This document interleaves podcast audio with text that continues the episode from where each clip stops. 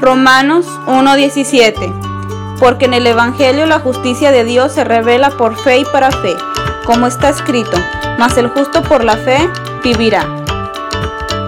Para poder ser salvos, es necesario tener fe en el Evangelio que nos fue predicado. La persona que comparte tiene que tener fe en Jesucristo y no dudar de su salvación. Y de esta manera podemos anunciar las buenas nuevas de salvación a los que nos están escuchando.